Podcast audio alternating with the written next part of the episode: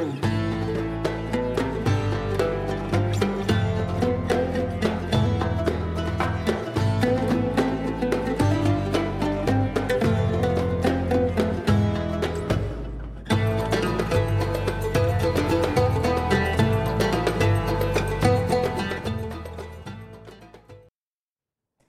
Efendim merhabalar. Türk Kahvesi'nde bugün konumuz çok zevkli. Konuğumuz da e, engin kültürü birikimiyle bize bambaşka bir yerden e, tarih anlatacak. Yemek tarihini anlatacak, gastronomiyi anlatacak, İzmir'i anlatacak, Ege mutfağını anlatacak. İnşallah. Ve aslında bütün bunların içinde yaşanmış olanla tarihi birleştirerek mutfak kültürünün, yeme içmenin bugün bizim için ne anlama geldiğini e, anlatacak bir isim e, Nedim Atilla. E, gazeteci, yazar, sanat tarihçisi. E, 32 kitabı ben en son e, olduğunu biliyor Tabii benim ama benim bir de koordinasyonu yaptığım kitaplarla beraber 36'ya 36, ulaşıyoruz. 36 kitabı şimdiye evet. kadar yayına hazırlamış, yayınlamış. Aslında e, gastronomiyle ilgili ilk yazanlardan Nedim Atilla. Gazetelerde bu konuda ilk seriler yapanlardan. E, slow food yani yavaş yemek diye Türkçeleştirdiğimiz evet hareketin Türkiye'deki liderlerinden, temsilcilerinden, kurucu liderler. kurucu liderlerinden birisi. Özel bir e, e, insan. Biz e, siz programdan önce başladık sohbete. ben çok ilginç şeyler öğrendim. Şimdi bundan sonraki bölümde onunla birlikte hep birlikte öğrenmeye teşekkür devam edeceğiz. Ederim. Şeref verdiniz İzmir'den geldiniz. Çok teşekkür geldiniz. ederim her zaman her zaman. Ee, ancak böyle uzun süredir de konuk etmek istiyor idik sizi. Şimdi önce kahveyle başlayalım. Evet mis gibi ee, az şekerli kahvemiz geldi. Az şekerli kahvemiz geldi. Ee, siz ağırlıklı Ege mutfağı üzerine Anadolu mutfaklarında çalıştınız. Onlar da yayınladınız evet, ama evet, ama Ege evet. mutfağını bir mutfakların şahı olarak görüyorsunuz. Ee, yani ben tabii bu konuda pek e, ayrıcılık yapmak istemem ama yani şunu söyleyeyim size. İnsan e, İzmir'e geldiğinde e, kaç gün üst üste oturduk bunu bir geçen gün bir toplantıda tartıştık arkadaşlarımla e, insan İzmir'e geldiğinde kaç gün üst üste bir yediğini bir daha yemeden kalabilir diye bir plan yaptık. Emin olun 20 gün boyunca bir insan İzmir mutfağından bir yediğini bir daha yemeden rahatça bulunabiliyor. Bu çünkü bu dünyanın birçok birçok yerinde rastlaması çok imkansız bir zenginlik. Çünkü e, biz bu Expo'ya kentimiz aday olduğunda İzmir için doğunun en batısında, batının en doğusunda demiştik. Bu sözcük zaman zaman İstanbul için de kullanılır. Doğrudur. Bir yanlışlık yoktur bu sözcüğün kullanılmasında ama ya bir yandan e, doğudan batıya göç, bir yandan batıdan doğuya göç alan bir şehirde bir de e, yerleşikliğin daha işte böyle 7-8 bin yıl öncesine kadar ulaştığı bir coğrafyada e, bu kadar zenginlik olması normal. Yani bugün sadece zeytinyağlı yemekler değil, Ege'nin içlerinden, Batı Anadolu'nun içlerinden gelen bizim Türkmen kültürümüz var mesela. Türkmen yemeklerimiz var. Çok şey. Ee, bunlar mesela İzmir'de hakimlerdir. Ama e, Levanten yemekleri, Seferat yemekleri, e, ilk gelen e, 93 Harbi sonrasında ilk gelenlerin getirdikleri bizim Tatar Kırım mutfağından özellikle. Çiğ börekler. Çiğ börekler. Ve şeyde e, İzmir'de İzmir yakın çevresindeki çok sayıdaki Çerkes köyü. Ve bunların tabii doğal olarak şehre yansımaları. E, tabii İzmir e, Hristiyanlığın yedi kilisesinden birine sahip olduğu için hep e, Ortodoks dünyada kabul görmüş. 1922-23'teki büyük mübadeleye kadar çok yaygın Rum nüfus var. Onlardan kalanlar. Ve sonra mübadele. Mübadeleyle Girit'ten gelenler, Midilli'den gelenler, Selanik'ten gelenler, yani Limni'den gelenler. E, bugün şimdi mesela ben Girit'e gidiyorum. Benim de bir köküm Girit'te. E, Girit'te e, olmayacak kadar zengin bir Girit mutfağı İzmir'de yaşıyor. Girit'te yaşamıyor o mutfak diyorsunuz. Maalesef İzmir'de yani korunmuş. İzmir'de yaşıyor. Şöyle yaşıyor yani çünkü o coğrafyanın seçkin insanları gelmişler ve burada bir de o kültürü yaşatmaya devam etmişler. Tabii şey de oluşuyor, temel şeyler oluyor. Sadece Girit için bu geçerli, bu, bu e, Selanik için de geçerli. Limni Adası'nda zamanında yapılan İlimmiye diye yapılan bir yemek vardır mesela. Bu aslında çok e, bunlar biraz şeydirler insanların e, fakr zaruret içindeyken bile karınlarını e, lezzetli ve sağlıklı şeylerle doyurmalarını. Mesela bugün e, Foça'da yaşayan bir yemek vardır. Yoğurtlu gopez derler. Şimdi bu bir balık, balık kızartılıp üzerine yoğurt dökülür mü? Balıklı yoğurt yani hiç yenmez. Hiç yenmez derler. Yani. Halbuki balık taze ise Yenir. Yenir hiçbir sorun yok. E bunu yapan bir mutfak. E bugün Limni'ye gittiğinizde artık bu Limni unutulmuş. Ama Foça'da örneğin Limni Adası'nın yemekleri yaşıyor. Aynı şekilde Çeşme'de Sakız Adası'nın yemekleri yaşıyor. Sakız'da da e, bizimkilerin yani bizim oradan göç edenlerin yemekleri yaşıyor. Mesela Alaçatı'nın unuttuğu bazı yemekler e, bugün e, Sakız'da, Sisam Adası'nda yaşıyor. Yani e, çünkü göçlerle beraber e, bazı kültürler aktarılıyor ve o aktarıldıkça e, bu aktarmayla müthiş bir mutfak zenginliği oluşuyor. Beraberiniz. Siz- Dediğim o. İzmir'de hiçbir şey yani İzmir'de bakın bunlar evlerde değil bir de sokaklarda yani şeyde lokantalarda şurada burada ev, ev, ev mutfağına girmiyorum. Evlerdeki çok daha zengin bir mutfak. Ama bayağı İzmir'in ticari şeyinde Batı Anadolu'da hani İzmir'in bütün ilçelerini de içine alarak Foça'dan işte Ödemiş'i, Tire'yi, Selçuk'u, Çeşme'yi falan da içine alacak şekilde Bergama'yı, Dikili'yi içine alacak şekilde bir mutfak yaşıyor ki 20 gün üst üste bir yediğinizi bir daha yemeden, yemeden durabilirsiniz. durabilirsiniz. Buna sabah kahvaltıları dahil yani şu anda tanımlanmış mesela 4-5 peynir var ama bir böyle şeylerde yerel yerler mesela Bergama'da bir peynir var. Bu peynir Bergama'dan başka hiçbir yerde yok. Keçi kaymağıyla yapılan bir peynir bu. Mesela yani keçiden kaymak olur mu? Olur. Tabii. Ama bir tek Bergama'da var bu. Başka yerde bütün Türkiye'de bir tek Bergama yapıyor keçi kaymağını. Yani bunun gibi e, müthiş bir zenginlik var kentimizde. O yüzden ben İzmir mutfağı Şahtır benzersizdir diyorum. yani şimdi tabii e, Gaziantep'li Afyonlu dostlarımız da çok e, iddialılar mutfakları konusunda onların alınmalarını istemem ama hani İz- bizim kentimiz e, benzersizdir. Efendim buyursunlar Er Meydanı. Yani onlar da çalışmalarıyla koysunlar Ya ortaya tabii biz de yani. yani mesela Gaziantep Büyükşehir Belediyesi'nin e, bir mutfak sanatları merkezi var. Gidiyoruz o da çok güzel. Evet. Özellikle oradaki şef dostumuz çok kıymetli işler sunuyor Evet, bize ama evet. ya çeşitlilik belli. Yani e, ya da Afyon'da şu anda son dönemde e, onun bir kültürel miras üzerinden ya da UNESCO üzerinden, UNESCO üzerinden tanı- yaptıkları tanımla, evet. tanımlamaları var. Çok doğru. Bunlar tabii kuşkusuz. Afyon mutfağı da çok zengin bir mutfaktır. İzmir ama İzmir buna ihtiyacı yok. İzmir böyle bir şeye girmiyor. Niye girmiyor?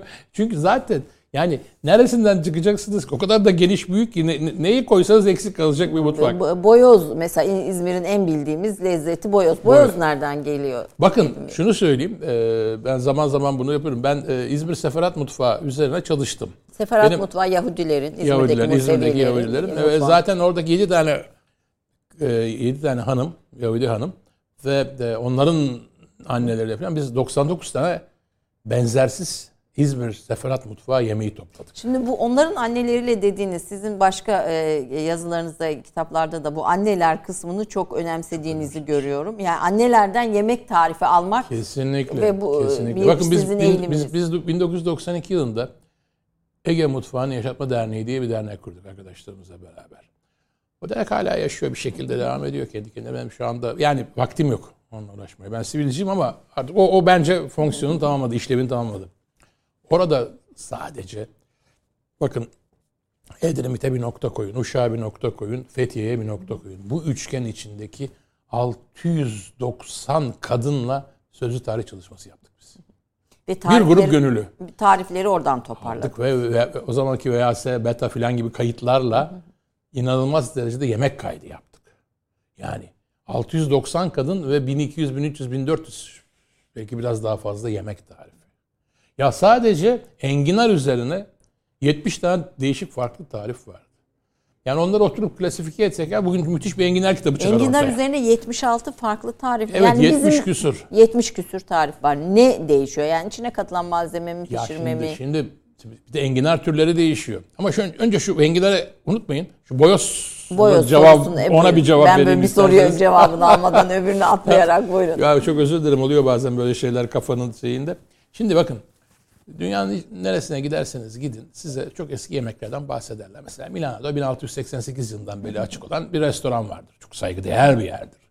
Ee, hakikaten 1688'den kalma bir takım menüleri orada size sunarlar falan.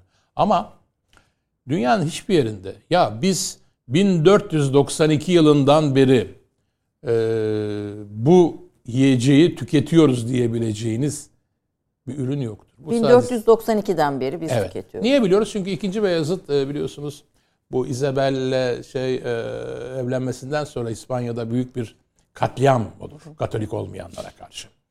E, bir süre sonra zaten bu e, Granata'nın da Müslümanların elinden alınmasıyla sonuçlanacak olan bir süreçtir.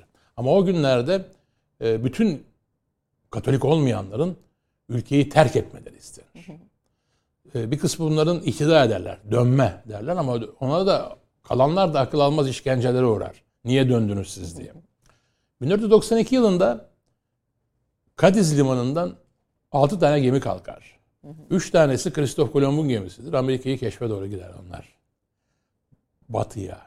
3 tanesi de doğuya doğru gelirler. İstanbul'a, İzmir'e. İstanbul'a, Selanik'e ve İzmir'e. İzmir. Ve o gemiler aralıksız sefer yapar. Yani neredeyse 8 yıl boyunca e, onların hep gidip geldiklerini görürüz.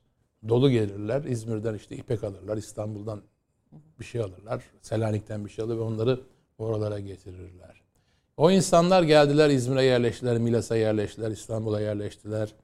Ee, bir ara tabii Müslümanlar da taşır o gemi. Mesela şu şeydeki Perşembe Pazarı'nda e, Arap Camii vardır. Evet. Arap evet. Camii de mesela o seferat Araplarıdır onlar. Yani Seferat e, şey demek İber, İber, İber Yarımadası'nın Yarımadası. Yahudicesi zaten bir şey, şey değil yani. evet. İber Yarımadası'ndaki Müslümanları getirir. O Arap Camii derler o cami. Çok da güzel bir evet, binadır evet. biliyorsunuz. Yenilendi, ee, restore edildi ben o çok, halini gördüm. Çok eski da, halde evet. Eski halde çok güzel. Şimdi şimdiki halde çok iyi.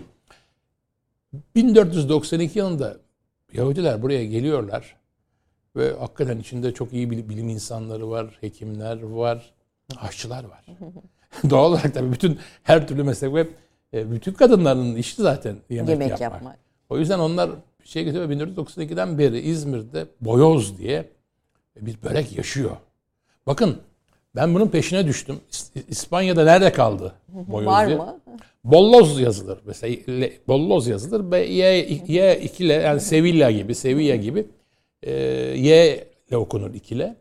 Bilbao'da bulabildim sadece. İyice kuzeyde Bask bölgesinde. Orada kaybolmuş ama bugün Türkiye'de İzmir'de yaşıyor. Ya şimdi şöyle tabii bizim bizim Yahudiler e, genellikle Sevilla, Kadiz kökenli Yahudiler ve e, bazıları da Portekiz Yahudisi yani Portekal. Hatta mesela şu anda İzmir'in en e, modern havralarından bir tanesinde de Portekiz adını taşır.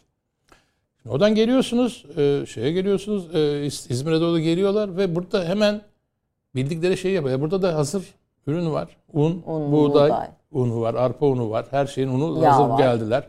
E, zeytinyağı var. Aslında onlar susam yağıyla yapıyorlar orada onu.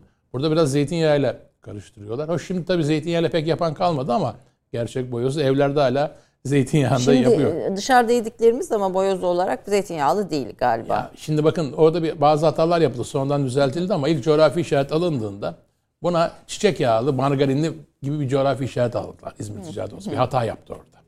Olmuyor tabii. Bu doğru bir şey değildi. Sonra neyse düzelttiler. Boyozun aslı susam yağı ile yapılır.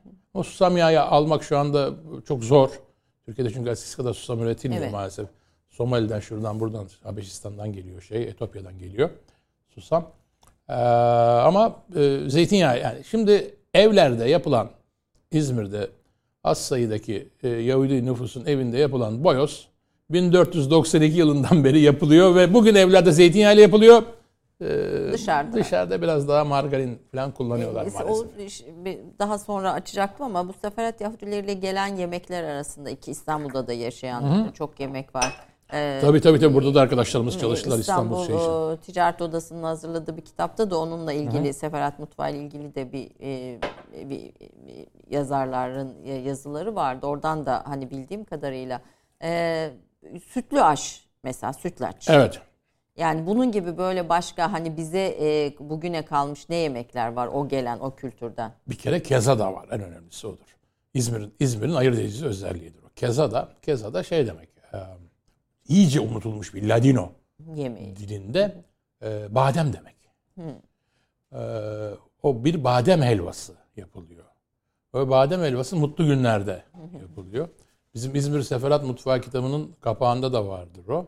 Ve böyle e, bildiğiniz badem ezmesi. Hı hı. Ama içine bir miktar irmik konarak sertleştiriliyor. Ve o sertleştikten sonra örneğin e, çocukların bar mitzvah töreni olacaksa ya da düğün töreni olacaksa onun için bir pasta gibi bir şey yapılıyor ve Onun üzerine güzel kuş kuşlar, küçük şeyler konduruluyor bademden ve e, mesela düğün töreninde damat o bademlerden bir tanesini koparıp gelin hanıma veriyor. veriyor. İşte çocukların yükselme töreninde ya da bir mezuniyette falan hep yapılan bir şey. Mesela bu Keza'da sadece İzmir'e ait olan bir şey. Ama e, tabii ki çok yemek var yani. Seferatlardan bize geçmiş olan karışmış yemekler var. E, domates mesela e, ilk gel- geldiğinde Osmanlı'nın domatesle tanışması e, 1700'lerin sonu 18. yüzyılın 18, sonu evet. filan. Ama e, bir şekilde nasıl iletişim olduysa Kolomb'un getirdiği ilk domatesler bir şekilde buralara gelmiş, İzmir'e kadar ulaşmış. Yani İstanbul'dan önce İzmir'e ulaşmış domates çeşitleri. Onlar o zamanlar hemen ondan bir şeyler geliştirmişler. Böyle şeyler var, yemekler var. Tabii e, İzmir'in mesela liman şehri olması tabii Liman şehri burada olması bu bir tabii uğrak belirleyici merkezi oluyor- ol- olması oluyor. belirleyici olmuş. Bizim orada da kullandığımız 99 yemek tarifinin içinde e, çok sayıda e, yemek şeyi vardı. E, yani çok sayıda kesinlikle şeyden bildiğimiz, İspanya'dan geldiğini, Portekiz'den geldiğini bildiğimiz yemekler var. Nereden bunları biliyoruz? İsimlerinden. Şimdi bakın mesela Ladino diye bir dil var. Bu dil e, işte İzmir'de, İstanbul'da, İskenderun'da yaşayan e, bir dil. E, Bunun içinde İspanyolca ağırlıklı ama İtalyanca da var. Rumca da var, Türkçe de var. Onların kendi kullandıkları dil. Mesela bu dilin peşine düşüyorlar. 15. yüzyılda İspanyol dil bilimciler nasıl bir dil konuştuklarını öğrenmek için sıklıkla İzmir'e geliyorlar ve yaşlı e, Yahudilerle konuşuyorlar. Ve konuştuklarında ortaya şey çıkıyor. Aa çok enteresan. Bakın bu dil böyle. Yem, aynı şey yemekler için de geçerli. Yani 15. yüzyılda İspanyolların ne yediğini merak eden İspanyol yemek araştırmacıları İzmir'e geliyor. İzmir. Mesela Boka kardeşler geldiler meşhurdur bunlar. Bu Boka kardeşler inanılmaz şey yaptılar. Şaşırdılar. İzmir'de, Tire'de karşılaştıkları yemeklerle. Onlar çalışmışlar İspanya'da eski şeyleri, e, yemekleri. E, Tire'de bugün Tire'nin yaşayan mutfağın içinde o izleri yakaladılar ve çok bizim için de şaşırtıcı. Yani. Ya bizim için çok şaşırtıcı değil ama onun için çok Onlar şaşırtıcı. için şaşırtıcı oldu. Peki bir, siz bir mübadil e, bir ailenin çocuğusunuz. Girit'ten. Bir şey unutmayın demiştim ben size. Hangisini Ee, unutmayın demiştim? E, e, şey enginarın çeşitleri. Enginar. Ha, enginar yemekleri çeşitleri ona bir ara gireriz. Evet gireriz. tabii buradan mübadil bir mübadeleden evet. Giritli bir mübadil ailenin Şöyle çocuğu. biz dört kökümüz bizim e, var. Tabii herkesin babaannesi, büyük babası, dedesi, ninesi var biliyorsunuz. Bizim e, bunların üç kök Giritli bir kök Midillili. Evet, benim annemin babası Midilliliydi. Kömürcü Nedim bana adını veren. E, şeyler de de diğerleri de Girit kökenli. Evet.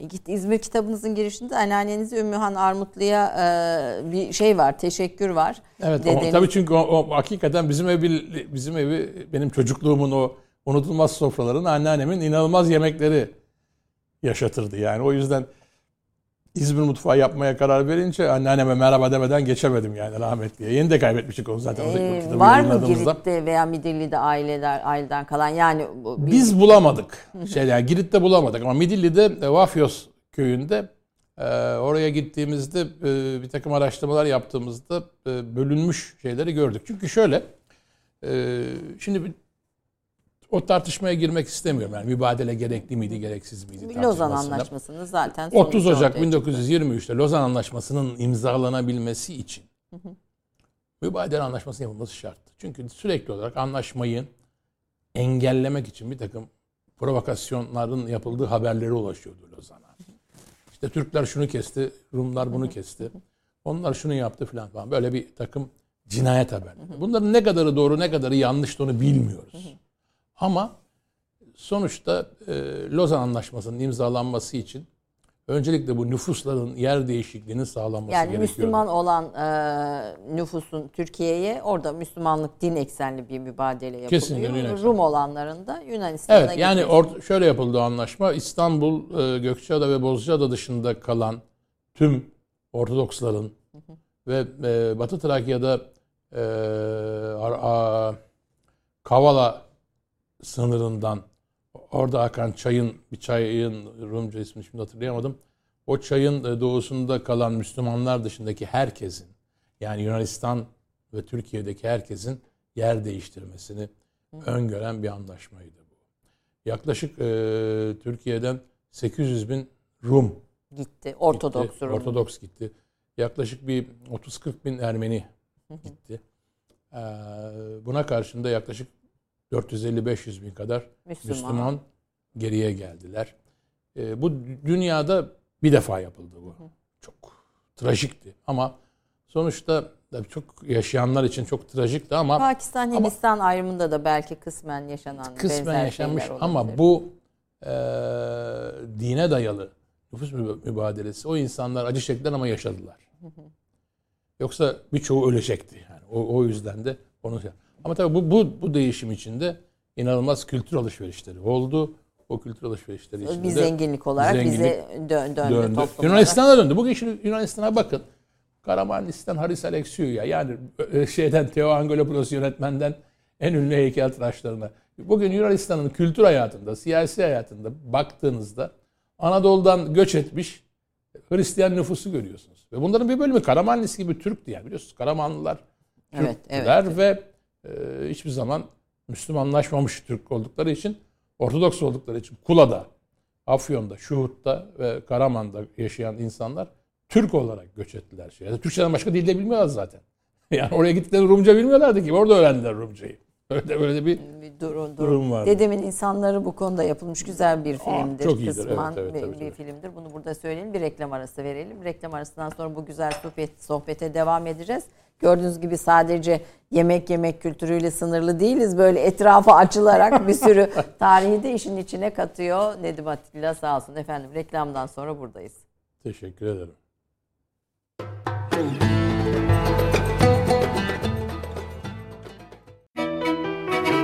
1958 İzmir Dikili doğumlu olan Nedim Atilla, Ege Üniversitesi Gazetecilik ve Halkla İlişkiler Yüksekokulu'ndan mezun oldu. Tarihsel coğrafya alanında ve iletişim sosyolojisi üzerine yüksek lisans eğitimi aldı. 1979-2000 yılları arasında Günaydın, Sabah ve Yeni Asır gazetelerinde muhabirlikten başlayarak bölge temsilciliğine kadar çeşitli görevlerde bulundu, köşe yazıları yazdı ve televizyon programları hazırlayıp sundu. 1995'te çıkan ilk öykü kitabının ardından biyografi, hatıra, gezi, mutfak kültürü, Ege'nin ve İzmir'in tarihsel, kültürel mirası alanlarında çok sayıda kitabı yayımlandı. Bunlardan Sağlık Yurdu Batı Anadolu, Voğur'la Urla'da Zamana Tanıklık ve Parşömen kitapları İngilizceye, İzmir Mutfağı kitabı Yunanca'ya çevrildi. 2006'dan bu yana Slow Food hareketinin Türkiye'deki kurucu liderlerinden biridir. Mutfak Dostları Derneği Başkan Yardımcısı ve Şen Dörötüsöv Derneği'nin yönetim kurulu üyesidir. Efendim var mı bir eksik? Yok yok teşekkür ederim sağ olun. Çok güzel toparlamış arkadaşlar harika. Sağ olsun editörümüze. Buradan teşekkür edelim. Şimdi e, yavaş yavaş e, slow food konusuna da biraz girelim istiyorum. Şimdi Safaret mutfağında eksik bıraktığımız şeyler vardı. Mesela bakla işte İspanya'da olmayan şeyler e, Türkiye'de Tabii, İzmir'de tabii, bulunca tabii, bu tabii. yemeğe Acı bakla mesela, Acı yani bak- evet. Fava, fava e, Şimdi fava biraz daha eski. Fava tabii fava değil. Fava da onlar da favayı kullanıyor ama fava ile ilk karşılaşma şimdi şu tartışma çok yani önemli. fava için 2600 yıllık bir yemek diyoruz. Fava kesinlikle. 2600 yıllık bir Kesinlikle. tarihi var. Kesin. Yani şuradan söylüyoruz. İlk defa fava üzerine bir yazıtı Profesör Gü- Güven Bakır Klozemenai kazıları sırasında dünyanın bilinen en eski zeytinyağı işliğinin orada e, bir takım eski yazılar, okumalar yaparken bununla karşılaştı. Şimdi şöyle bir tartışma var. Şimdi biz Fatih Sultan Mehmet ne yedi? Tahmin edebiliyoruz. Ama Yani ne, ne yemediğini mutfağı biliyoruz. evet. Ama ne yemediğini Ne biliyoruz. yemedi? Domates yemedi. Domates yemedi. Bir Tabii kere onu yoktu biliyoruz çok rahat. Yoktu çünkü yani. Kahve içmedi mesela.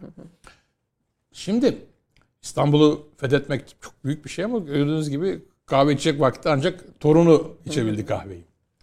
Ee, hatta torununun oğlu Kanuni Sultan Süleyman içti belki de ilk kahveyi. Böyle bunu konuşuyoruz biliyorsunuz. Bunların hepsi yaklaşık olarak. Ee, fava meselesi burada çok ciddi bir tartışmayı peşi sıra getiriyor. Şimdi fasulye deniyor ki bize bugüne kadar yaygın ve batı kültürünün bize sunduğu şekilde hiçbir yerde fasulye şu bu yoktu. Bunların hepsi Amerika'dan geldi. E, tamam da Bunun kardeş otları var. vardı. İşte bu bakla en başta burada geliyor. Yani eee, şeylerin e, baklanın e, şöyle onu da bir hastalık sonucu öğrenebiliyoruz. Bugün yaygın olarak bilinen Akdeniz anemisi hastalığında bakla yenmez. Akdeniz anemi hastalığına yakalanmış ağır hastalar bakla yedikleri zaman ölürler. Bir yazıt, bir mezar yazıtı bize fava yiyen, ezilmiş bakla yiyen bir adamcağızın e, ol, olimpiyatlarda çok başarılı olmasına rağmen efendim çok e, kendisinin e, Klozemenai şehrine çok değerli katkılar katkılar vermiş olmasına rağmen çok talihsiz bir şekilde ölü, ölümünü anlatıyor. Bu mezar taşı İzmir Arkeoloji Müzesi'nde sergileniyor. Niye nasıl ölmüş bu adamcağız? Fava yemiş. yani ezilmiş bakla yemiş. E bunu Akdeniz tabii, anemisi olduğu için. Akdeniz evet. anemisi olduğu için. E, tabii bugün çağdaş e, gen bilimi e, onların niye öldüğünü, genetik değişimin nasıl olduğunu bize açıklayabiliyor. Şey de öyle. E, yani o yüzden Güven Bakır hocamız rahmet istedi o da bu sabah. E, bunun çok önemli yani hem zeytinyağının şeyde buldukları, Klozemenay'da buldukları, dünyanın bilinen en eski birkaç zeytinyağı içtiğinden biri ki o bulduğunda en eskisi oydu. Ondan sonra şimdi İsrail'de ve e, şeyde de e, Lübnan, İsrail'de değil. Lübnan'da ve Filistin'de de bulundu iki tane zeytinyağı işliği. E, ama hoca bulduğunda ilk o bulmuştu.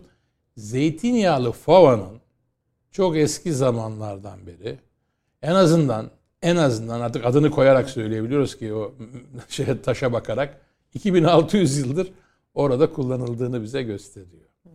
Şimdi tabii Yahudiler buraya geldiklerinde fasulye falan bilmiyorlardı. Ama burada bakla ile karşılaştılar ve müthiş bir acı bakla yemeği yapmaya başladılar. Çünkü onlar da büyük olasılıkla İspanya'da da acı baklayı biliyorlar. Yani Avrupa kıtasında. Çünkü belli bir dönenceye baktığınızda bugün işte Kadiz, efendim e, Sicilya atları, e, bizim işte e, Fethiye, Kaş civarı, Kıbrıs. Bunlar hep acı baklanın bilindiği coğrafyalar, yendiği coğrafyalar. O yüzden e, bu var. Ama e, hemen şunu söyleyeyim. Bu sıradığım coğrafyanın aynı zamanda bu saydığım coğrafya aynı zamanda enginar coğrafyası. Bu 76 dediniz değil mi? 76 çeşit doğru söylüyorum. 60 küsur 60 çeşit. küsur 70'e yakın 70'e çeşit yakın. enginar da bu coğrafyada pişiyor. Hayır. Benim benim bizim saptadığımız enginar yemeği çeşitliliği böyle İspanya, İtalya, Sicilya, Mora Yarımadası falan değil. Bayağı ciddi olarak bizim Batı Anadolu'da pişirilen yemekler. Biz niye hep aynı çeşitli enginarı görüyoruz ve biliyoruz hocam? Peki hocam. ya şimdi tabii e, çağdaş e, yeni aşçılar enginarla çok güzel işler yapıyorlar. Şimdi olay şey, enginar bir dil şey olarak bakıldığında enginarın Arapçası arkişof. Bu İspanya'ya gidiyor. İspanya'da e, biraz şekil değiştirerek günümüzdeki haline artişok dediğimiz hale dönüşüyor. Arapça kökenden geliyor. Biz ise o, onun almaktansa Sicilya'daki Sinar kökünden başlayıp e, işte şeyi e, Girit'i, Mora Yarımadası'nı, e, Rodos Adası'nı, e, enginarın yoğun yetiştirildiği yerlerden e, Kos İstenköy'ü falan da içererek şeye geldiğini görüyoruz. Batı Anadolu'ya geldiğini görüyoruz. İki tane önemli adam var. Bir tanesi Bergamalı Galenos. Bu hekimlerin babası. Aslında bir gladyatör hekimi ama eczacının da babası olarak kabul ediliyor. Ve Hipokrat. Bugün bütün hekimlerin e, mezun olduklarında yemin ettikleri Hipokrat yemini. Hipokrat yemini. Şimdi bunların hepsi aslında beslenmeyi İsa'dan önce ikinci yüzyıl, İsa'dan sonra ikinci, birisi İsa'dan önce ikinci yüzyılda yaşamış, birisi İsa'dan sonra ikinci yüzyılda yaşamış. Yani neredeyse 400 yıl boyunca e, Ege adalarında ve e, Türkiye'nin, Anadolu'nun Ege kıyılarında sağlıklı beslenmeyi önerirken enginardan bahsediyorlar. Şimdi bunların enginardan bahsediyor olması tabii rastlantı değil. Ve enginar mesela Aydın ve civarında Aydın'ın mesela Efeler bölgesi yani merkez Aydın bir enginar coğrafyasıdır. Ama orada küçük enginarlar küçük kadar küçük kelle yaparlar. Aydınlılar enginarın gövdesini, sapını yerler. Sapından yemek yaparlar. Biraz daha içeri gittiğinizde Nazilli'de o biraz daha farklılık gösterir. Az önce size sözünü söyledim. Edremit'e, Uşak'a ve Fethiye'ye birer nokta koyup bu üçgenin içinde şeyi döndürüp e, Sakız Adası'nı, e, Sisam Adası'nı, İstanköy Adası'nı e, da işin içine alırsanız, biraz Rodos'u da işine alırsanız bütün bu coğrafyada 60 küsur, 67 tane enginar yemeğinin olması rastlantı değildir. Çünkü enginar tavukla olur, balıkla olur, kuzu etiyle olur. Dana etiyle zor olur çünkü e, özellikle Girit ve e, Rodos adasında büyükbaş hayvan yaşayamaz. Çünkü oradaki otların küçük. büyüklüğü küçüktür. Evet. Onların ağzına uymadığı için bu e, orada büyükbaş hayvan yaşayamaz. Ama bilumum küçük baş hayvanların etleriyle beraber, balık etiyle beraber. Mesela bugün Karaburun'da bir yemek var. Enginarlı balık. Mesela bu e, enginar bayağı böyle sütte haşlanır sonra balıkla karıştı. Müthiş bir yemektir. Unutulmuş bir yemek. Biz bunların hepsini derledik. Ve size tabii ki e, enginarı biz na, nasıl tüketiyoruz? Genellikle zeytinyağlı işte. Böyle bir çanağın içine bir şeyleri doldurarak. Tabii o çanağın içini doldurmak e, günümüz aşçıların en sevdikleri yemeklerden bir tanesi. Çanak hazır bir tabak geliyor önünüze enginar çanağı. Onun içine Sunumu ne koyarsanız gidiyor. Ama onun gerçek bir e, mutfak pişirme yani onu bir bastı şeklinde hazırlamak. Onu bir e, güveç şeklinde hazırlamak müthiş bir zenginlik getiriyor. Bu, bu. Ve enginar kızartmaları var mesela. Çok müthiştir enginar kızartmaları. Enginarın yaprağı kızartılır. Enginarın kendisi kızartılır, gövdesi kızartılır.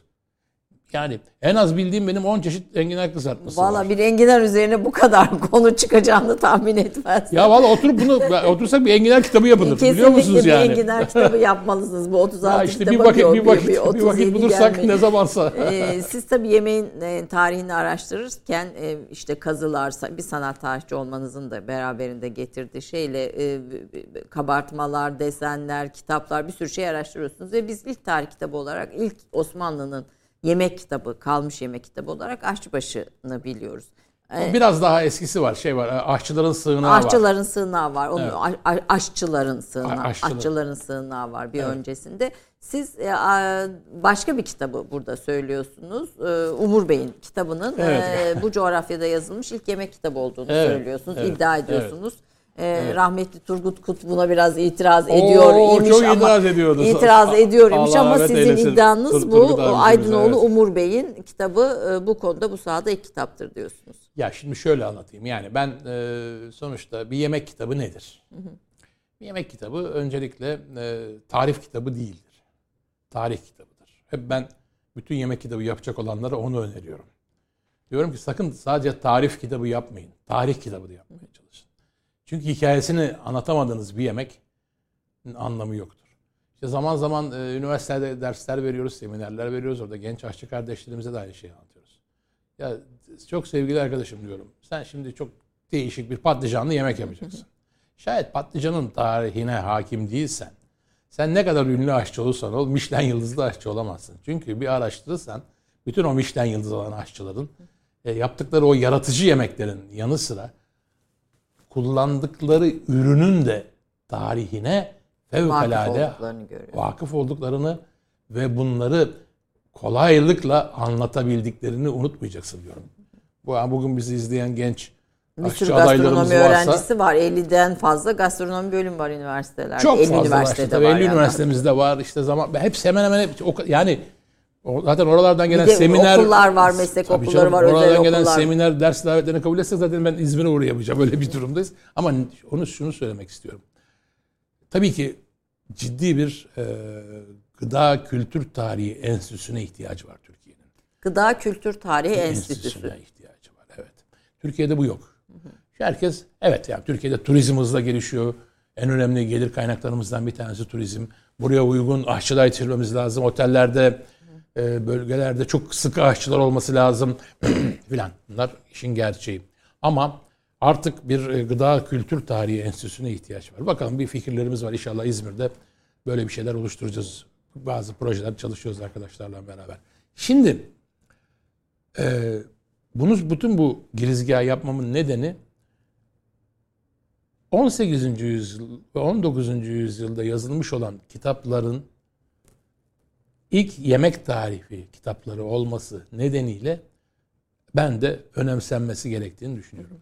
Rahmetli Turgut hocamız da aşçıların sığınağını ve Nedim Bintos'un e, aşçıbaşı kitaplarını çok önemserdi ve anlatırdı. Fakat ve fakat kitap şayet bu tür kitaplar, bu tür belgeler, bu tür risaleler şayet içeriğinde yemek kültürüne ilişkin ve beslenmeye ilişkin bilgiler içermiyorsa eksik kalır. O bir savaşta yapılan yemekler bir de tabii burada yani savaşın koşullarında malzeme kısıtlı, şey kısıtlı. Ancak Aydınoğlu Mehmet Bey'in Umur ve Bey'in. Umur Bey'in onun oğlu.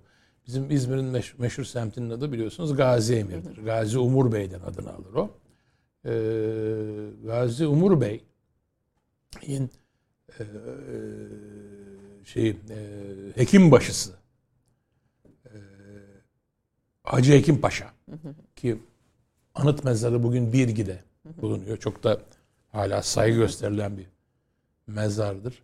Onun yazdığı o ilk kitap Risale küçük kitap o kadar enteresan bilgiler içerir ki bugün alıp size hani wellness dedikleri bu yaşam biçimini Kapsayan beslenmeyi bir beslenme modeli. yani dönemin Aydınoğlu beylerine o kadar güzel bilgiler sunmuş ki. Yani kalkıp spor yapmaktan tutun sabah kalktığınızda su içmekten tutun da yani bol bol su içmekten tutun da ne yenecek ne içecek. Hatta birkaç tane tarif vermiş.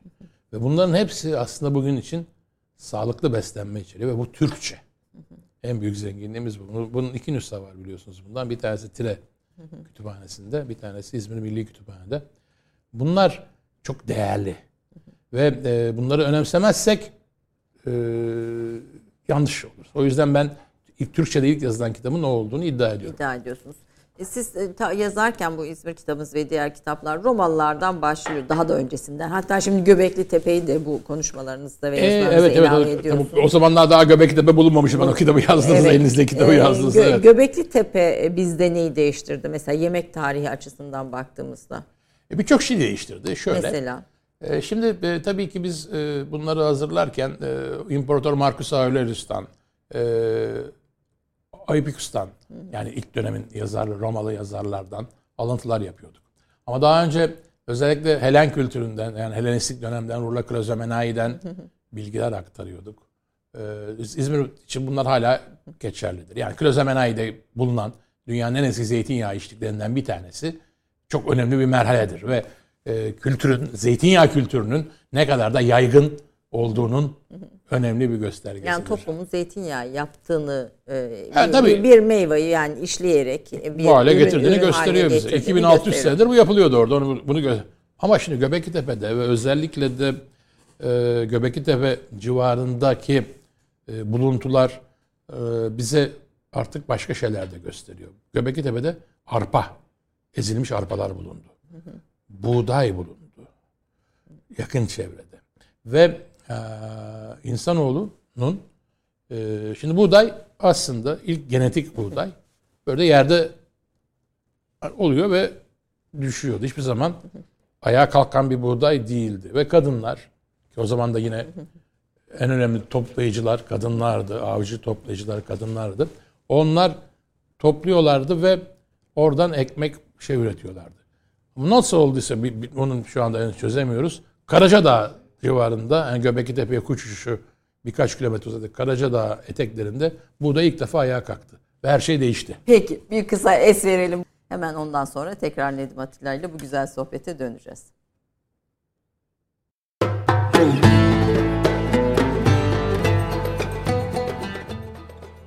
Efendim Türk kahvesinde Nedim Atilla ile e, gastronomi, tarih ve kültür üzerine sohbetimize devam edelim. Antik buğdayları Şimdi- yeniden üretmemiz gerekir diyorsunuz neden? Kesinlikle. Bunu söylüyorum. Şimdi mühim olan e, buğdayın e, mutlaka ekmeğin mutlaka e, herkes tarafından kolay alınabilir olması lazım. Birinci madde bu. Yani e, Türkiye malum bir ekonomik sıkıntıların içinden geçiyor. Hep beraber bunu aşmak için çaba harcıyoruz. Ama e, Göbekli Tepe'de bulunan buğday ya da Anadolu'da uzun süredir yaşayan örneğin Kars'ta ki Kavlıca buğdayı. Şimdi e, ya da gene e, Urfa'daki Çatal Siyes. Efendim Kastamonu'daki Siyes. E, bizim İzmir e, civarında e, yoğun olarak e,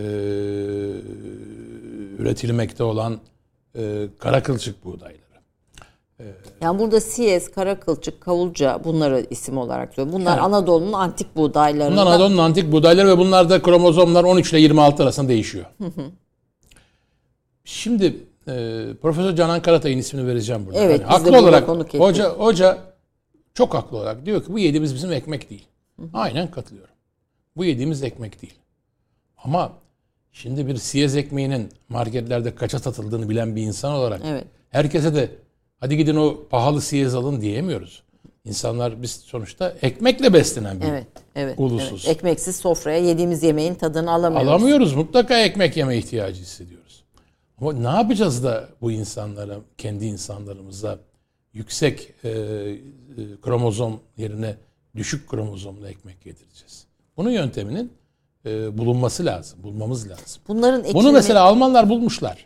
ne yapıyorlar? Onlar e, ülkede e, belli bir kromozomun üzerinde ekmek, buğday, ekmek buğdayı üretilmesi yasak. Net yasaklarla Kaç gelmiş. mesela oradaki kromozom? Orada da y- 28-30 civarında dolaşıyor. yani onun 20'nin Böyle üzerinde biliyorsunuz bugün bugün ek- Alman ekmeği diye bir dünyada Ekmek, gerçek evet, var. evet. Yani herkes Alman ekmek. Ben Münih'e gitsem, Frankfurt'a gitsem uçakla dönüşte oradaki marketlerden ekmek alıp geliyorum. Çünkü benzersiz lezzette, benzersiz kalitede ekmekler. bunun sebebi o kromozom sayısındaki eksiklik. Kesinlikle. Sebeplerden Yani şimdi- birisi.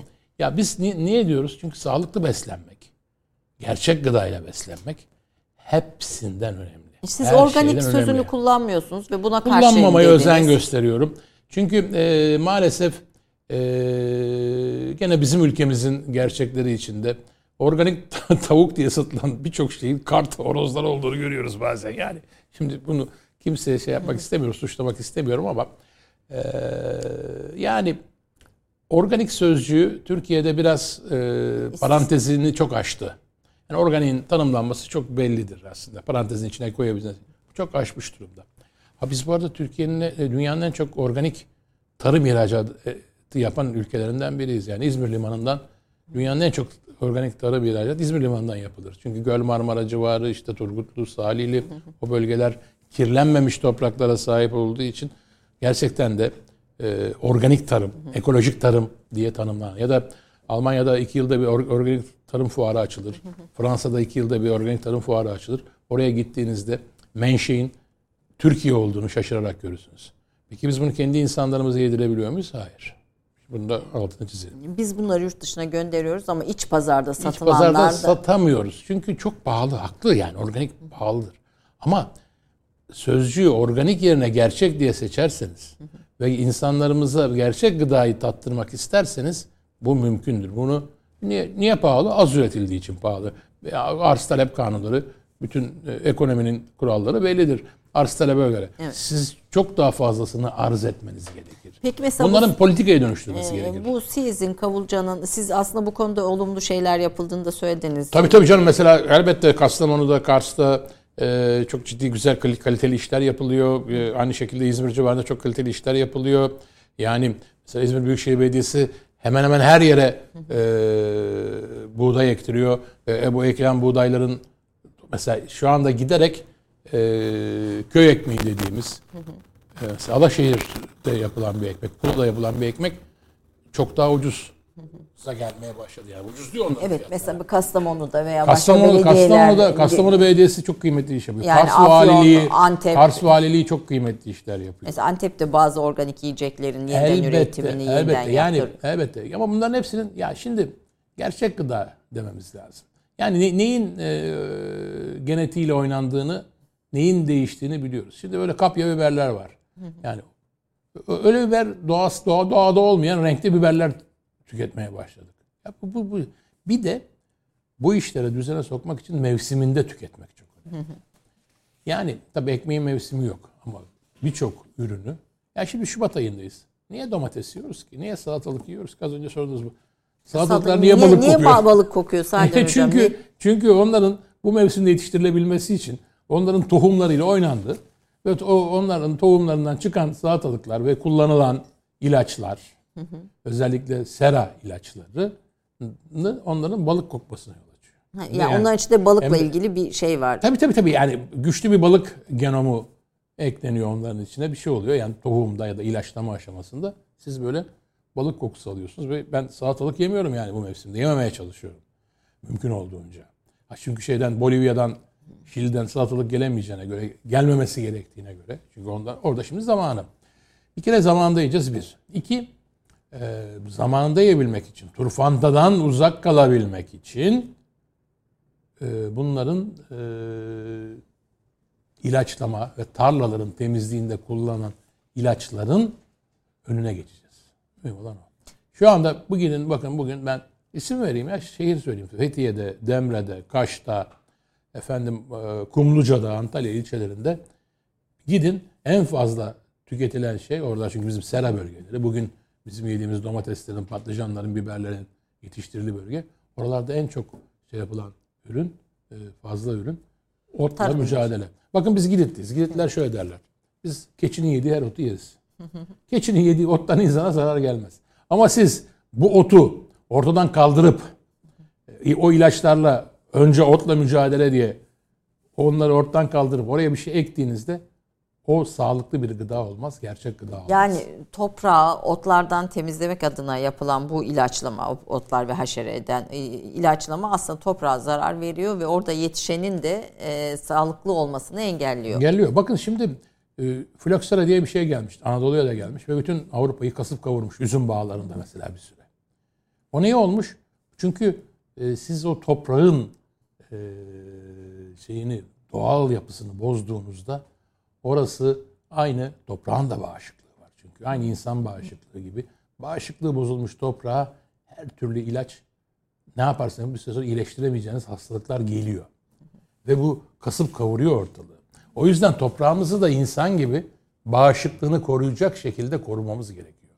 Bunun için de e şimdi Tarım Bakanlığı'nın koyduğu yasaklar var. Bunların denetlendiğini maalesef göremiyoruz. Bu yasaklar isabetli ama denetlenmesi yapılmıyor. yeterince. Maalesef ya, ya- çünkü yani e, geçen gün e, Tarım Bakanlığı'nın çalışanı, gıda mühendislerini bir yerde dövdüler. Denetime gittiler diye. Aynı nasıl hasta hastanelerde doktorları dövüyorlar. Onun gibi gıda mühendisleri dövdüler geçen gün İzmir'in bir ilçesinde. Olacak şey değil. Kabul edilebilir bir şey değil. Ama denetlenmesi şart. Gıda bakın bizim e, teorik olarak bir eksiğimiz aslında yok. Ama bizim ciddi pratik eksiklerimiz var. Tarım Bakanlığı'nın aldığı bir takım önlemler, çıkardığı yönetmelikler, büyükşehir belediyelerine, e, daha küçük belediyelere verilen yetkiler çok yerinde. Bu denetimler yapıldığı zaman da iyi gidiyor ama e, yetmiyor. Kadrolar yetersiz. Yani gıda mühendisi kadroları yetersiz. Gıda mühendisi odası e, devamlı bu konuda uyarılar yapıyor. Yani suyumuzda, toprağımızda her şeyimizi hızlı bir şekilde kirletiyoruz ve kaybediyoruz. Asıl trajik olan o. Yani gastronominin elbette az önce anlattım. Gastronomi çok keyifli bir alan. Bütün dünya gastronomi peşinde. Çok güzel muhabbeti var. Ama öte yandan e, herkesin erişilebilirliği, herkesin bunu e, yakalayabileceği bir alanın olması lazım. Bu konuda da hep beraber ele vermemiz Hem gerekiyor. lazım. Bu topluma da, bireye de, devlete de, herkese Yani ço- sorumluluk çoluk yüklüyor. çocuğa saçma sapan şey yedirmeyeceksin. Şu mevsimde domates yedirmeyeceksiniz örneğin. Yani karpuz yedirmeyeceksiniz. Şimdi gidin marketlere, büyük hipermarketlere hepsinde karpuz satılıyor. Ya o karpuzun sağlıklı bir karpuz olma şansı yok. Evet. Yani mümkün değil. Yani mevsimde yenilecek. Şimdi gerçek Mevsiminde gerçek gıda bu. gıda ile birlikte bir de yavaş gıda. Bu slow food. Tam Slow bu. food, Nedir bu? Siz bunun Türkiye kurucu liderlerinden birisiniz. Evet, evet, evet. Efendim bu e, 1989 yılında İtalya'da e, bir fast food e, zincirine karşı e, geliştirilmeye başlanan ama daha sonra da e, 1991'de e, ilk kez Avrupa Birliği Parlamentosu tarafından da kabul edilen bir manifestoyla e, bütün Avrupa'nın kabul ettiği sonra giderek Amerika'ya, Rusya'ya, dünyanın her yerine yayılmış olan evrensel bir hareket Slow Food hareketi. Slow Food hareketi e, iyi gıda, peşinde koşuyor. Gerçek gıdanın peşinde Yani koşuyor. slow yani yavaşlığı nereden? Peki niye Yani- yavaş? Yani Yani fast şöyle- food tamam yani. Ya fast food'un ne olduğunu da Evet, en fikiriz evet, hızlı gıda, hızlı ye, hızlı ye, hızlı bir alternatif, pişir. Alternatif. Şimdi gıda bir haktır. Bir insan hakkıdır. Doğru gıdaya ulaşmak. Gerçek gıdaya ulaşmak. iyi gıdaya, temiz gıdaya. Adil koşullarda üretilmiş gıdaya ulaşmak bir haktır. Öncelikle bunun bir insan hakkı olduğundan hareket ediyor. Slow den- denirken elbette yemeklerin yavaş yavaş bizim kültürümüzde olduğu gibi sindire sindire Sadece güzel yemek mi? sohbetlerle yenilmesini yavaşlatmayı içerirken öte yandan alternatif olarak ortaya koyarken onun iyi gıda olmasının koşullarını da Yavaş pişmesi de galiba. yavaş pişmesini doğru koşullarda üretilmesini de. Buradaki yavaşlık aslında Milan Kundera'nın Yavaşlık kitabındaki gibi. Yani bir insan e, bir yerde sakin sakin oturuyorsa bir grup insan şimdi biz burada sakin yanımızdan biri koşarak geçerse onun ya bir hastalığı vardı ya bir derdi vardı ya birinden kaçmaktadır. Yani oradaki yavaşlık e, biraz daha e, felsefi bir yaklaşım. Ama nedir? E, kutsal olan yiyeceklerimiz var. Bütün onlara sahip çıkmaktır slow food. Ama iyi gıda üretmektir. Az önce söylediğimiz gibi herkese herkesin ulaşabileceği bütün gıdaların iyi gıdaların herkes tarafından alınabilirliğini sağlamak olmalıdır. Temiz üretmektir. Nedir? Bugün e, işte e, üretirken kirletiyoruz. E, nehirlerimizi kirletiyoruz. Denizlerimizi kirletiyoruz. Su, sulu alanlarımızı kirletiyoruz. Bu hafta sulak Dünya Sulak Alanlar Günü. Birleşmiş Milletler'in yayınladığı raporları gördünüz. Bu sulak alanlar günlerinde yapmamız gereken işleri o kadar çok iş var ki ama hızlı bir şekilde biz ne? E, biz e, salça üretiyoruz diye, efendim balık üretiyoruz diye, e, şey, çeşitli üretimleri gerçekleştiriyoruz diye kirletiyoruz. O yüzden temiz üretimdir. Ve az önce sözünü ettiğim gibi adil üretimdir. Şayet siz bu üretimleri yaparken toprağı zehire buluyorsanız, sofralar daha zehirli hale geliyorsa bir hata var demektir. O da e, onun adil Bir- bu, bu, gösterir. bunun bir tarafında da ucuz iş gücü e, veya işte çocuk işçilerin çalıştırılması falan gibi işin Kesinlikle. üretim safhasını kapsayan bütün diğer Adaletli üretimde bir de o var. Tabii yani şimdi e, maalesef e, Türkiye'de de son zamanda bu tür bilgiler geliyor ama özellikle uzak doğuda, Afrika'da çocuk işçi meselesi müthiş bir şey. Yani çocuk işçi çalıştırarak e, onları neredeyse e, bir- şey e, işte bir kap pirinçle bütün günü geçirmelerini sağlayarak onlara dünyanın en kıymetli etlerini ürettirmek olacak iş değildir yani. Evet, Ve yani- tabii ki ve tabii ki çok et üretimi. O da çok tehlikeli bir şey. Yani çok çünkü et hayvanlarının e, ozon gazının ozon tabakalarının dilinmesinde çok önemli rol oynadıkları ortaya çıktı. Yani e, insanoğlunun biraz daha az et tüketmesi lazım. Hiç et tüketmeden olmaz ama e, sera gazlarının e, ve e, hayvan üretimlerinde çıkan gazların aşırı derecede e, kötü oluşu da çok önemli. Tavuklar, bu 45 günlük tavukları yiyorlar insanlar, yedirmeye çalışıyorlar. Bu gerçek. 45 Siz günlük tavuk yenir. Peki hocam. çok zor bir şey. Ya tabii şimdi Yani hani mesela derler ya. şimdi gurme sözüne kızdığınızı biliyorum ben. Ben hoşlanmıyorum. Hoşlanmıyorsunuz Evet, gurme evet, sözüne. evet, evet, bu hoşlanmıyorsunuz ama çok iyi yemekten anladığınızı biliyoruz. Yani. Estağfurullah. Yani ben tabii mümkün olduğunca e, sağlıklı beslenmeye çalışıyorum. E, yani ben e, Akdeniz e, piramidine uygun beslenmeye çalışıyorum. Yani mutlaka Nedir o Akdeniz piramidi? e, tabanında zeytinyağı var bir kere. Ben her gün mutlaka zeytinyağı tüketirim. Haftada bir iki balık tüketirim. Haftada bir et tüketirim. Daha fazla tüketmemem lazım ama yani hedeflerim budur. Çok baklagil tüketmek. Çok mevsiminde sebze yemek. Şimdi bu e, Akdeniz piramidi bu. Yani taban zeytinyağı, baklagil, sebze giderek küç- küçülüyor. En tepede et ve deniz ürünleri var. Ben e, haftada iki gün, üç gün deniz ürünü proteini almaya çalışıyorum. E, bir günde et yemeliyim diye Böyle düşünüyorum. favori yemeğiniz var mıdır? Hani şu çok iyi. Siz mutfağa girip yapar mısınız? E, hanım izin verdiği ölçüdeyim. Şimdi bizi izliyor. Niye izin vermiyor hanım? E, kirletiyoruz çünkü mutfağı. Erkeklerin en önemli şeyi o. Mutfakları çok kirleterek çalışıyoruz. Değil o mi? yüzden. Ama- Ama, ama var yazlık mıdır? evde ama yazlık evde yapıyorum zaman zaman. Ha, yemekler. var, var mıdır böyle bir e, şef tarifiniz diyeceğim yani. Çok vardır tabii canım. Mesela bir tane bize örnek verebileceğiniz bir şey çıkar mı? Ya ben işte hang- hangisini nereden verelim? Etten, balıktan, ottan. çok Ne bu bi- çok Bilmiyorum yani özgün ve şimdi bu, bu, bu kitaplarda tabii çok özgün yemekler var. Var var var. Tabii Yani- onların hepsini hepsini yapa- e, yapmak isterdim ama hepsini yapamıyorum tabii de. Şunu söyleyeyim. Ee, ben mesela e, güzel deniz ürünlerinin e, iyi pişirilmesinden yanayım örneğin. E, balıkların çok iyi pişirilmesinden yanayım. Ama bizim unutulmuş bir yemeğimiz vardır. Adı kakavyadır bu. İzmir'in unutulmuş bir yemeği. Kitapta da var. Kakavya aslında e, bütün bu Fransa Akdeniz uzaklarında bolobez diye bilinen bir e, şey e, yemektir. Böyle balığı alırsınız. Bir de fakir yemeğidir öte yandan. Yani çok pahalı balık gerekmez. Ama siz de- Alabildiğiniz bütün ucuz balıkları alıp kabuklar önce güzelce ayıklayıp sonra kabuklarını yani balığın derilerini e, önce bir haşlarsınız. Derileri haşlıyorsunuz. Kılçıklarını haşlarsınız. Bayağı uzun bir süre haşlarsınız ve ortaya kıpkırmızı bir sus çıkar. Deri ve kılçıklarla. Deri ve kılçıklar yenmeyecek ama etler bir yerde duruyor şu anda. Ondan sonra onu çok iyi süzdürürsünüz. O süzüldükten sonra bir böyle çorbamsı bir şey oluşur zaten orada. Daha sonra onun içine patates, pirinç ve balık etlerini atarsınız ve ortaya çok lezzetli, çok bir da balık çorbası. Balık çorbası tabii balık çorbası mı? Evet balık çorbası. Ama Kakavya. daha bir yemek. Bu kakavya derler. Bunlar eski bir İzmir yemeğidir bu. E, Zaten e, kakavya simirnika derler. Bunu şeyde Yunanistan'da 52 Kuzine diye bir kitap var. O kitap 400 sayfa. İçinde o kadar çok İzmir yemeği var ki. Yani İzmir'den gelen Rumlardan derlemişler onları. E, bu İzmir kakavyası. Bulabezdir aslında. Bulabez de. Bunun içine daha fazla işte Fransızlar ıstakoz koyarlar, karides koyarlar, ahtapot koyarlar, tarak koyarlar. Hep, biz de koyabiliriz bunların hepsini. E, Biraz daha o zaman tabii daha pahalı hale gelir bu. Fiyatı fiyatı Fiyatlar ama az önce söylediğim gibi yani Sardalya'dan bile bu dediğim yemek yapılır. Yani en ucuz balıktır yani. Ya da işte ki- bu şeyleri bu kedileri atılan balıklardan bile balıkçıların hani kedi hakkı diye bıraktığı balıklardan bile müthiş bir yemek çıkabilir. Çok lezzetli olur. Çünkü deniz balığı.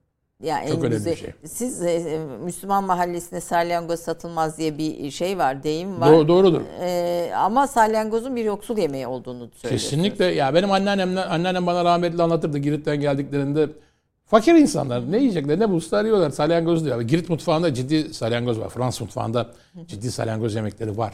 Ama bunlar da salyangoz, bunlara gavlangoz diye dalga geçerlermiş. Ona da ağlarlarmış. Biz gavlangoz biz diye küçük çocuklar. Salyangoz yedikleri için. salyangoz dedikleri için. Ya salyangozun e, bir e, şeyi yok. E, Bir Müslümanlığa aykırı bir aile olsaydı Bahreynliler yemezdi. Ne bileyim Senegaliler yemezdi. Şeyler yemezdi. Afrika'da birçok ülkesinde de bugün salyangoz yeniyor. Hem deniz salyangozları yeniyor hem kara salyangozları yeniyor. Müslüman ülkeler bunları yiyorlar. Sonuçta protein almak. Çünkü güçlü bir proteindir o. Ama e, yenir yani. Öyle bir kültürümüz de var bizim. E, mesela bugün hala İzmir'de e, eskiden bir salyangoz fabrikaları vardı. Samsun'da salyangoz fabrikaları vardı. Bunlar genellikle mübadillerin geldiği yerlerde salyangoz konservelerinin yapıldığı yerlerdi. Yenirdi ama şimdi unutuldu. E, ohloz derler bizim Girit kökenliler. Ohloz e, yani temiz bir şeydir. Çünkü salyangoz sl- sloth'un da amblemidir. Öyle mi? Food? dünyanın- Tabii o da bir dünyanın en yavaş Çok hayvanlarından yavaş birisi. ama iz bırakan bir hayvandır ama çok temizdir. Salyangoz kadar temiz bir et yok. Ha ben sever miyim? Sevmem ayrı. ama şunu bilirim. Salyangoz çok tertemiz bir ettir. Ve yenir yani. Müslümanların yemesine de bir engel yok. Bunu zamanında sormuştuk bizim e, din alimleri hocalarımıza. Bir e, herhangi bir yasak olmadığını söylemişlerdi zaten dediğim gibi. Mesela e, ıstakoz, ahtapot falan da yeniyor. Birçok Birleşik Arap Emirlikleri'nin yemeklerinde var Evet, yani. Kızıl, Kızıldeniz'de var yani. Her Kızıldeniz'de yerde var, var, yani. Ben gözümde tanık oldum ona. tabii. Bayağı da bayağı güzel ahtapot yemekleri yedik yani biz şeyde. Birleşik e, Abu Dhabi'ye gittiğimizde, Dubai'ye gittiğimizde ahtapot yedik yani. Böyle bir şey bayağı Müslüman lokantadaydı bunlar yani. Var bunlar. Şey değil bir yasak yok yani bunlara engel bir şey yok. Ama pahalı. Şimdi bugün ahtapot yemek Türkiye'de ahtapot kara borsa mesela. Çünkü biz tükettik ahtapot kaynaklarımızı. Şimdi ne yapıyoruz? Portekiz'den ahtapot getirtiyoruz. Türkiye'de yetişmiş ahtapot. Yani şöyle küçük avlanma o kadar yaygınlaştı ki o kadar çok kazıdılar ki şey denizlerin tabanını. Artık Türkiye'de 30 kilo 40 kilo ahtapot çıkardı. Şimdi çıkmıyor. Niye? Çünkü yok yani ta- tükettik. Ne yapıyoruz? Mecburen işte Yunanistan'dan, Portekiz'den ihraç ederek bizim aşçılarımız ahtapot işleyebiliyorlar. Tabii çok trajik bir şey bu. Maalesef. Bir de zeytinyağı meselesi var. İşte biz zeytinyağı... Aa kaç saatimiz var zeytinyağı için? Bir- önüm- önümüzde bir, bir 10-15 dakikamız Tamam, var sağ peki. olsun yayın yönetmenimiz bize Teş- böyle bir ederiz. süremizi Sağ olsun, aşarak olun, haber, sağ haberleri olsun. geciktirerek Evet, böyle olsun. bir e, e, sü- süre verdi. E, şimdi zeytinyağı mesela hep işte İspanya, Akdeniz bir sürü ülkede zeytinyağı üretiliyor. Fakat Türk zeytinyağının böyle önemli bir marka haline gelmemesini hep hayıflanıp duruyoruz. Yani ki bizim zeytinlerimiz de oldukça kıymetli. Bunun sebebini neye bağlıyorsunuz? Zeytin, zeytinyağının bizim için öneminden diyerek başlayalım. Şimdi bir kere az önce söyledim ya size. Bir gıdanın kültür tarihi enstitüsü kurmak hep benim hayalim, hedefim. İnşallah ölmeden yapacağız bunu da. Bütün mesele bizim zeytinyağının ana vatanı olduğumuzu dünyaya anlatmamızdan geçiyor. Bakın zeytin ağacının ilk kez evcilleştirildiği yer Gaziantep'in Nizip ilçesi civarı olduğunu bugün düşünüyoruz. Yani elimizdeki Veriler gösteriyor. arkeobotanik veriler, arkeobotanik çalışmak lazım. Az önce sözünü ettim. Dünyanın bilinen en eski zeytinyağı işlerinden bir tanesi Urla'da. Ve bugün e, bütün buradan başlayıp e, Saros Körfezi'nden Antalya'ya, Adana'ya, Antakya'ya varıncaya kadar inanılmaz kalitede zamanında e, en kaliteli zeytinyağının üretildiği içtiklerimiz var. Bütün bunları e, yapanlar tesadüf değillerdi. Bunları beceren insanlar tesadüfen yapmıyorlardı bunları. Bizim bir kere zeytinin ana vatanının olduğunu bir ortaya koymamız lazım bir. Bunu kültür tarihi çalışmalarıyla Bir kere e, buradan geçiyor. Biz bunu lazım. anlatamıyoruz. Bugün Amerika'da gidiyorsunuz. E, birebir tanık oldum. Kanada'da birebir tanık oldum. Marketlere gidip bakıyorum. Bir takım Yunanca, İtalyanca isimli yağlar. Ama oralarda menşe yazma zorunluluğu var ya. Bakıyorsun Türkiye. Türkiye, product Türkiye. yani Türkiye'de üretilmiş. Biz tabii maalesef e, markalı zeytinyağı üretimini çok başaramıyoruz. Bu konuda daha çok dökme zeytinyağı ihraç ediyoruz. Yani ve bunlar buradan işte Yunanistan'a, İtalya'ya, İspanya'ya falan götürülüyor. Oralarda paketleniyor. Şey yapılıyor, e, şişeleniyor ve ondan sonra ya bizden 10 euroyu alıyorsa, 5 euroyu alıyorsa, 3 euroyu alıyorsa 50 euroya satıyorlar. E, böyle bir gerçeğimiz var. E, ayrıca e, Mustafa Kemal Paşa'nın Atatürk'ün emriyle kurulmuş olan çok değerli e, zeytin araştırma enstitülerimiz var bizim. Ve bunlar da dünyanın en büyük zeytin koleksiyonları var. Bugün Bornova'da ve Edremit'teki bizim ulusal milli zeytin zeytin ağacı koleksiyonumuzda 236 tane zeytin ağacı var. Çeşit olarak da bakabiliriz buna da. 236 çeşit zeytin var. Biz bunun kaçının tarımını yapabiliyoruz? 80 kadarını. Kaçının ticaretini yapıyoruz? 40 kadarını. Bir kere müthiş bir biyoçeşitlilik. Az önce söylediniz ya slow, slow food mesela önce de bu, bu biyoçeşitliliği çok önemsiyor. Bu kadar zengin bir biyoçeşitliğe sahip olduğumuzu ortaya koymamız lazım. Ve işte gurmeler falan diyorsunuz ya, gurmeler ne? Damak tadının peşinde koşanlar. Yani zeytinyağında, şarapta, bilmem başka yerlerde, ette, şurada, burada, ekmekte.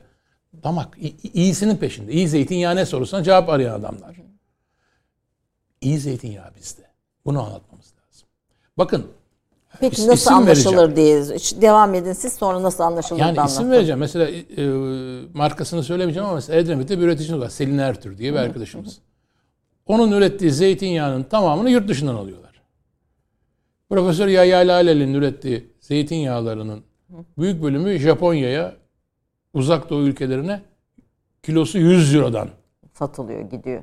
litresi 100 Euro'dan satılıyor. Düşünün yani. Akıl almaz 1500 liraya litresiz yağ satıyoruz. Niye? Çünkü hakikaten iyi ya. Ama bunlar böyle çok bireysel başarılar. Çünkü biz e, Uluslararası Zeytin Zeytinyağı Enstitüsü'nün düzenlediği yarışmalarda inanılmaz madalyalar alıyoruz. İnanılmaz ödüller kazanıyoruz. Çünkü yağlarımız çok kıymetli. Çok değerli. Kim bunun farkında? İşte Ben- bizler. Mesela bir, Birkaç bir kişi. Çanakkale'li üreticinin Japonya'da yılın en iyi yağ ödülü aldığını iki yıl önce biliyorum. Kesinlikle, Yine her yıl hani- Ezineli, Ezineliler Çanakkale'de özellikle kuzey yağları, yani Batı Anadolu'nun kuzey yağları benzersizdir. Edremit'in yağları benzersizdir. Ayvalık'ın yağları benzersizdir. Edemit'te ve Ayvalık'taki coğrafi işaret işlemleri çok başarılı oldu. Milas'taki coğrafi işaret işlemleri yani coğrafi işarette çok başarılı bir ülke değiliz. Ama oralardakiler çok başarılı oldu ve çok da iyi işler yapıyoruz. Ama bunu anlatamıyoruz. Yani zeytin zeytinyağı tanıtımı ihracatçı birliklerimiz çok e, iyi niyetle, çok güzel çabalarla bunları yapmaya çalışıyorlar ama yetmiyor.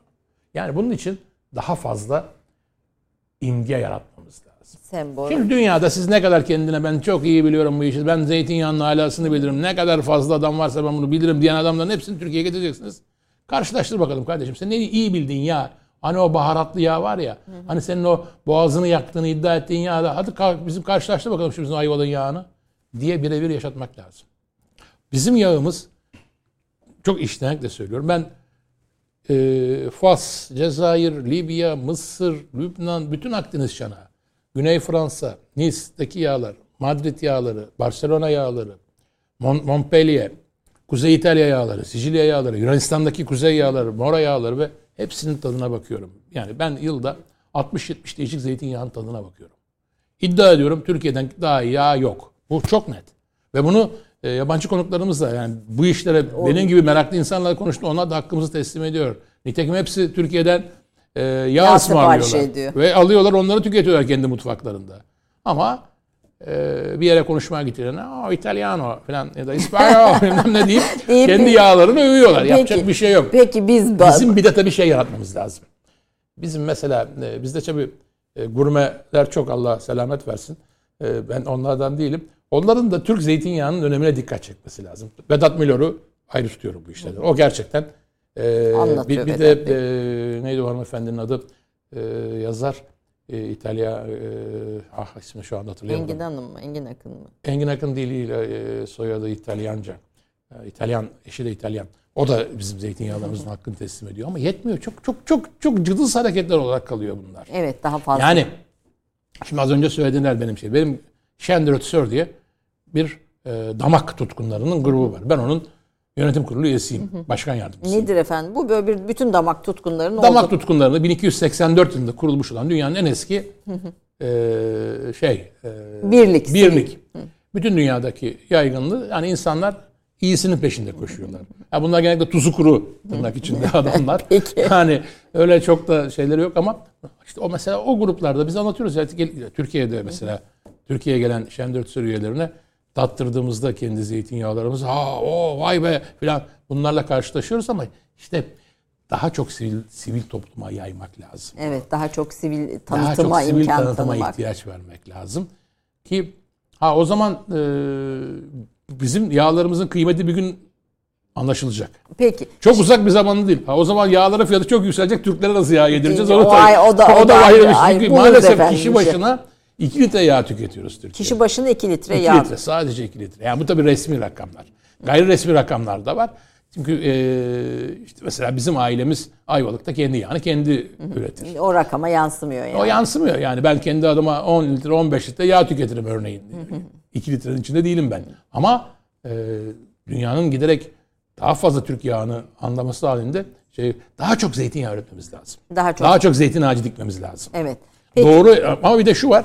Adana'ya gemlik dikmeyeceksiniz. Gaziantep'e gemlik dikmeyeceksiniz. Ya da ne bileyim Gemli'ye nizip zeytini dikmeyeceksiniz. Kendi o büyük biyolojik çeşitliliğimize uygun zeytin ağaçlarını uygun bir yere. Ayvalık'ta Ayvalık, Midilli, Edremit türlerini dikeceksiniz örneğin. Akhisar'da domat dikeceksiniz. Bu, yani ne bileyim Koçarlı'da Koçarlı türü dikeceksiniz. Ee, Antalya'da tavşan yüreği dikeceksiniz. Tarsus'ta oraya özgü yağları dikeceksiniz. Ancak o zaman zeytinyağında ağaç sayısını ve üretim sayısını arttırabiliriz. Yani her yere kendi doğasına uygun olan Uygun işte türü- o, bütün iş bütün iş o coğrafi şeyde yani o coğrafi uyumda biyolojik çeşitlilikte. Peki e, şimdi biz basit tüketici için söylüyorum tabii bu söylediğiniz üretim ve aşaması. Basit tüketici için iyi zeytinyağını nasıl anlayacağız? E, Daha önce konuşurken zeytinin boyanması meselesine... Evet e, maalesef ya işte Yani mesela berberler niye zeytin boyası satıyor? satıyorlar yani zeytin satıyor. Vallahi satıyorlar Niye? İznik'te. Ya çünkü şöyle bir e, algı yaratılmış. Zeytini ağz- ağzınıza atıyorsunuz çekirdeğine bakacakmışsın o Hayır zeytinyağının çekirdeği siyah olmayacak. Zeytinin çekirdeği Değil, ne kahve, renk hafif kahverengi olacak. Koyu kahverengi olacak. Çok siyahlaştıysa o boyadır. Ama böyle bir algı olmuş zamanında. E bunların satımı yasak. Bakanlık bunları yasak ediyor bu tür şey boyalarına, gıda boyalarına yasaklamış. Ama normal hani gitse bir e, tarım ilacı satan firmaya ceza yiyeceği için bunu berber satıyor. Yani onun gibi. Yolunu böyle berber, bulmuş. Her yer. Berberde sorarlarsa bu ne diye saç boyası diyor. Halbuki saç boyası değil zeytin boyası yani. yani herkes maalesef bu tür kötü alışkanlıkları var memleketimizde. Yani bir, bir yasayı ilan edermenin yolunu, kaçırmanın Oo, bir yolunu biz, buluyoruz. Biz, biz, biz onları çok kolay buluruz yani biliyorsunuz çok çok net yani o konuda şeyimiz. Ama şeye gelince e, iyi zeytinyağı ne sorusu dünyanın en zor sorularından birini soruyorsunuz. Aslında iyi zeytinyağı ne sorusu e, doğru zamanda doğru aşamada e, sıkılmış. Yani e, şeyden toplandıktan sonra ağaçtan toplandıktan sonra zeytin taneleri o gün sıkılmış. 30 derecenin üzerine çıkmayacak ısıda sıkılmış. sıkılmış olacak. Bu neleri sağlıyor? Bu e, bunların içinde bulunan faydalı e, uçucu yağlar var. Polifenol dediğimiz. O polifenollerin yüksek olmasını sağlıyor. Artık giderek e, birçok pahalı markette diyelim e, üzerinde polifenollerin ne kadar olduğu yazılmaya başladı yağların. Bu çok önemli bir şey. Mesela ideal polifenol oranı nedir? Bakın biz Kuşadası'nda birkaç yıldır binin üzerinde polifenol görüyoruz. Hı hı. Akdeniz'de ideal polifenol oranı 250-300 civarındadır. Hı hı. Bin. Bakın 250-300 nerede bin. Türkiye'den başka hiçbir yerde çıkmaz. Hı hı. Çıkmaz kesin. Yani. Kuşadası'nda işte ne bileyim Koçarlı'da, Söke'de falan çıkıyor şu ara. Ayvalık'ta bu yıl 400 civarında polifenoller çıktı. Polifenol anlamında yolu çok kolay. Bir miktar ağzınıza şöyle bir kaşık, bir çay kaşığı, bir tatlı kaşığı yağı attıktan sonra genzinize doğru atacaksınız geriye doğru. O, o e, zeytinyağı biraz genzinizi yakacak. Acı olmayacak. Yakarlı dediğimiz türde. Acı ile yakarlı arasında ha, bir, bir acı yer. Acı değil ama bakın yakarlı olacak o. Ve e, o yağ iyi yağdır. Yani en basit yöntemi bu. Ama tabii bunun oraya ulaşmasına kadar. Artık şimdi Amerika'da mesela e, zeytinyağı şişelerinin üzerinde marketlerde kaç derece sıkıldığı yazıyor. Çünkü bu az önce sözünü ettiğim şeylerin 30 derecenin üstünde olmaması. 30 derecenin üzerinde olmaması lazım. Eskiden bizim zeytinyağı üretimlerimiz hep şeyleydi böyle üzerine sıcak su atarak. E, köylü haklı. Ne kadar çok zeytinden yağ çıkartırsa o kadar. E, sıcak suyu dayadı mı çok daha fazla yağ çıkıyor. Ama o bütün onun içindeki E vitaminlerini, bütün yararlı vitaminleri de yok ediyordu o sıcak su. Bu erken hasat e, işte şimdi işte erken hasat daha pahalı, şeyleri daha pahalı. Doğru, bu, doğru. Bu, bu, bunların e, ayrımları ne kadar doğru ayrımlar? Doğru ayrımlar şöyle bir şey. E, tabii ki erken hasatı e, bir kere e, zeytin ağacı bütün bir yıl bakılması gereken bir ağaçtır. bütün bir yıl hani çocuk gibi e, üzerinde düşülmesi gereken bir ağaçtır. Bütün bir sene boyunca zeytin ağacına çok iyi bakacaksınız. Ve Ekim ayından itibaren hasat etmeye başlayacaksınız. Bakın Eylül'de, Eylül'de falan yapıyorlar polifenol yüksek olsun diye. Bu da bizim bölge için geçerli. Ee, Antalya, Tarsus, e, işte Fethiye, yani biraz daha Ekvador'a yakın Antakya, Kıbrıs bu bölgeler tabii Eylül ayından itibaren sıkım başlıyor. Ee, ama e, kuzeyde biraz daha kuzeyde Ekim'den sonra. Yani zeytin tanesinin yeşil halinde sıkmak çok önemli. Çok fazla kahverengileşmeden, morlaşmadan, siyahlaşmadan sıkmak çok önemli. O zaman ve dediğim gibi e, kesinlikle 30 derecede. Ama bölge o kadar sıcak ki bazen onu sıkarken o ister derece. istemez malaksörün şeyiyle e, döndürülmesiyle tanelerin çekirdeklerden çıkan e, ısıyla yükseliyor. O zaman ne yapıyor birçok üretici? Buz koyuyorlar. Hı hı. Üretimin içine buz katıyorlar. Buzla beraber sıkan üreticiler var. Fethiye'de falan. Niye? Çünkü çok sıcak Eylül ayında. Hı hı. Henüz daha kavruluyor ortalık millet denizde. O yüzden e, onu beraber sıkarak ısıyı aşağı çekmeye çalışıyorlar. Çünkü Amerika'da yazıyor bu şu derece sıkılmıştır, şu kadar polifenoldür, şu kadar uçucu yağ barındırır, şu kadar odur diye. Çünkü artık cebinde parası olan, aklı başında üretici dünyanın her yerinde zeytinyağında bu özellikleri arıyor. Ve bizim de aramamız doğrudur. Yani biz de niye bu, bu, bu kadar iyisini yetiştiriyoruz? Biz niye bunları yemeyelim? E biraz pahalı tabii. Bir de tabii biraz pahalı, bayağı pahalı. Biraz, biraz demek e, şey katıyor bunlar için. Bayağı pahalı ama E, bu da gene az önce başka bir alanda sözünü ettiğimiz gibi arz talep meselesi. Daha çok zeytin üretelim. Daha çok zeytin ağacı dikelim. Evet daha daha ucuz olsun. Daha ucuza Ama gelsin. tabii mevsimin Ama ya mesela işte şimdi buradan gidelim birçok iç Anadolu'ya doğru gidelim. Biz zeytinyağı tüketmeyen bir toplumuz. Maalesef tüketmiyoruz yani. Tabii et kültürümüzde var. Siz ki- kitapta da onu detaylı olarak anlatıyorsunuz. Cengiz biz geçen hafta Moğolları işlemiştik. Ee, Ce- Cengiz e, Han et e, konservesini ilk yapan Tabii, kişidir. tabii, et, tabii, et tabii. mutfağı işte Kesinlikle. e, ama Moğollar için yani bu Anadolu coğrafyasında Osmanlı yine et üstüne mu- Kesinlikle, mutfağını e, kesinlikle, kesinlikle. geliştiriyor. Yani et daha temel bir Ama bakın şey. sizin en son yaptığımız e, İstanbul Mutfağı kitabında da dile getirdiğimiz gibi hem Bizans sarayı hem İstanbul sarayı zeytinyağı tüketiyordu. Onlar saray anlamıştı işin önemini. Ee, Osmanlı sayı ne zaman başlıyor? Biraz geç sanki başlıyor. Biraz daha zeytin. geç başlıyor ama mesela şeyin e, Kanuni Sultan Süleyman'ın e, İzmir Kadısı'na yazdığı hükümler var. Oralarda bütün iyi zeytinyağların İzmir'den teknelere bindirilip İstanbul'a gönderilmesi emredilmiş yani. Bu tesadüf değil. Zeytinyağı Yani- için bir standart getiriyor mu Osmanlı kanunlarında? Ya şimdi bakın e, e, un kapanı çok İstanbul'da meşhurdur. Ama onun hemen yakınında yağ kapanı var. Bal kapanı var İstanbul'da. Aynı yerlerde yani bu işte Eminönü civarında bunlar var. Bu yağ kapanında, bal kapanı özellikle yağ kapanında çok kaliteli yağlar geliyor ve tadılıyor ve bakın o zamanın zamanın e, şeyleri e, şikenperverleri diyelim yani gurmeleri bunları tadarak yağın kalitesi hakkında bir e, fikir ileri sürüyorlar. E, çeşnici başıları var tabii. şiken- Çeş, perver çeşnigirler. Gurbedin e, Osmanlıcası Evet. diyeyim. Çeş, çeş, çeşnigirler var biliyorsunuz. Onlar damaklarından paranın altın mı gümüş mü ne olduğunu dilinden değdirerek anlar ama onlar zeytinyağından da iyisinin farkına varan şikenperverler. Şeyler affeder çeşnigirler. Çok da çeşnigirlik çok kıymetli bir şey sarayda. Ve o çeşnigirlerin evet bu yağ iyidir dediği yağlar saraya taşınıp helvanede ilaç niyetiyle kullanılıyor. Helvane defterlerinde Topkapı Sarayı İlaç niyetine bir de özellikle e, eczacılıkta çok kullanılıyor. çok yaygın tabii tabii. tabii. Bizim zeytinyağların yani iyi kaliteli zeytinyağların ilaç niyetine kullanıldığını çok biliyoruz. Hangi yani. hastalıklar için daha çok kullanılıyor? Buna dair Ya işte e, midevi rahatsızlıklar var. e, şey var. e, kılıç yağı diye bir şey var biliyorsunuz. Yani e, Yeniçerilerin kılıçla yaralanmaları sonucunda ila- ya- onu geç neyle geçiyor? Kantaron ve zeytinyağını karıştırarak geçiriyorlar birbirinden. Kılıç ile Kılıç yağı diye bir evet. şey var yani. Yani o da tamamen zeytinyağıyla başarılabilecek bir şeydir yani. Çünkü şey var. e, yani biz zeytinyağı yemiyorduk. Yok yiyorduk öyle bir şey yok. Onu bir kere orada anlaşalım yani. Saray da zeytinyağı tüketiyordu. Osmanlı Sarayı da. Cumhuriyetle beraber de zeytinyağının az önce söylediğim önlemlerin alınmasıyla çok başarılı işler de yapıldı. e, Murat Bardakçı Atatürk'ün mutfağını yazdı yenilerde. Ben de daha Evet. ama hani az çok e, hakkında yazılanlardan okuduğum kadarıyla Atatürk'ün mutfağında da var zeytinyağı. Kesinlikle Atatürk biliyorsunuz bir enginar şeyi. Evet, delisi. enginar özellikle getirdi. evet. Yani enginarı çok seviyor ve her yere ekilmesini istiyor. Geç fark ediyor. Karaciğerinin iyileşmesi için zeytinyağlı enginar tüketmesi gerektiğini. Ee, ama eksiltiliyor yani bunların hepsi var. Ee, se- tabii ki e, Selanik sonuçta doğduğu yerde zeytinyağı tüketik var. Sel- Selanik evet. civarında var.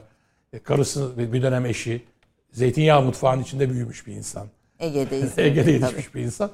Ve e, sağlıklı beslenmenin farkında yani. Onlar da şey, ze- zeytinyağının sağlıklı beslenmeye ait olduğu e,